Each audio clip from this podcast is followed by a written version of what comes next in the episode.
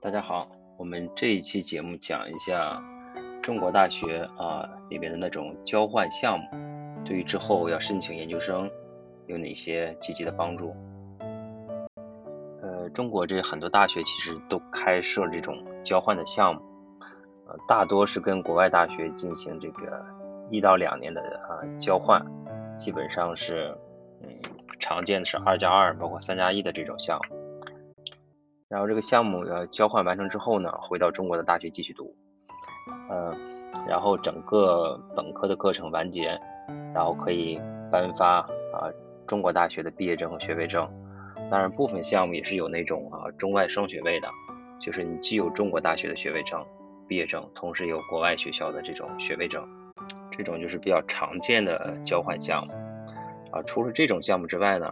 啊比较多就是那种夏校 （summer school）。啊，这种课程一般长度是比较短的，基本上是在一个月左右的时间。然后很多呃是有这种学分的，也有成绩单。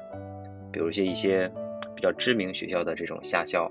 它实际上它的申请要求也是非常高的，呃，有的也是要雅思和托福的分数。咱们讲一下，就这两种项目对于呃学生未来到呃国外读研究生有哪些帮助？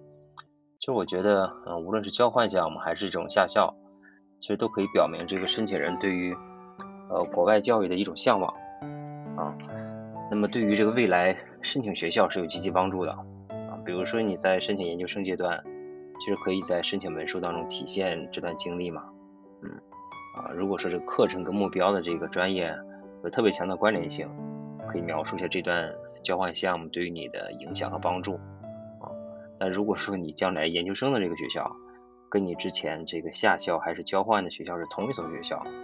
那我觉得特别好一个经历啊，是个非常大的加分项。啊，同时对于呃签证的辅助，我觉得对于之后申请啊你的目标国家的签证是个特别大帮助的，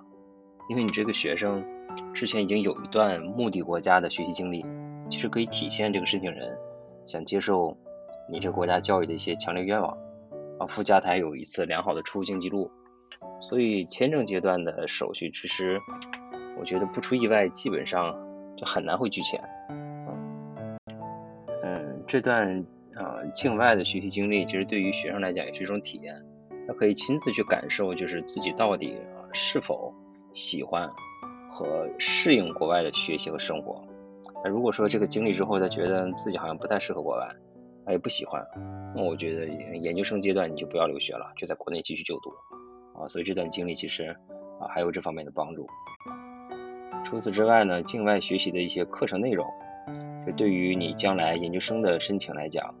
呃，有的时候有可能还会豁免掉一部分目标专业的学分啊。即使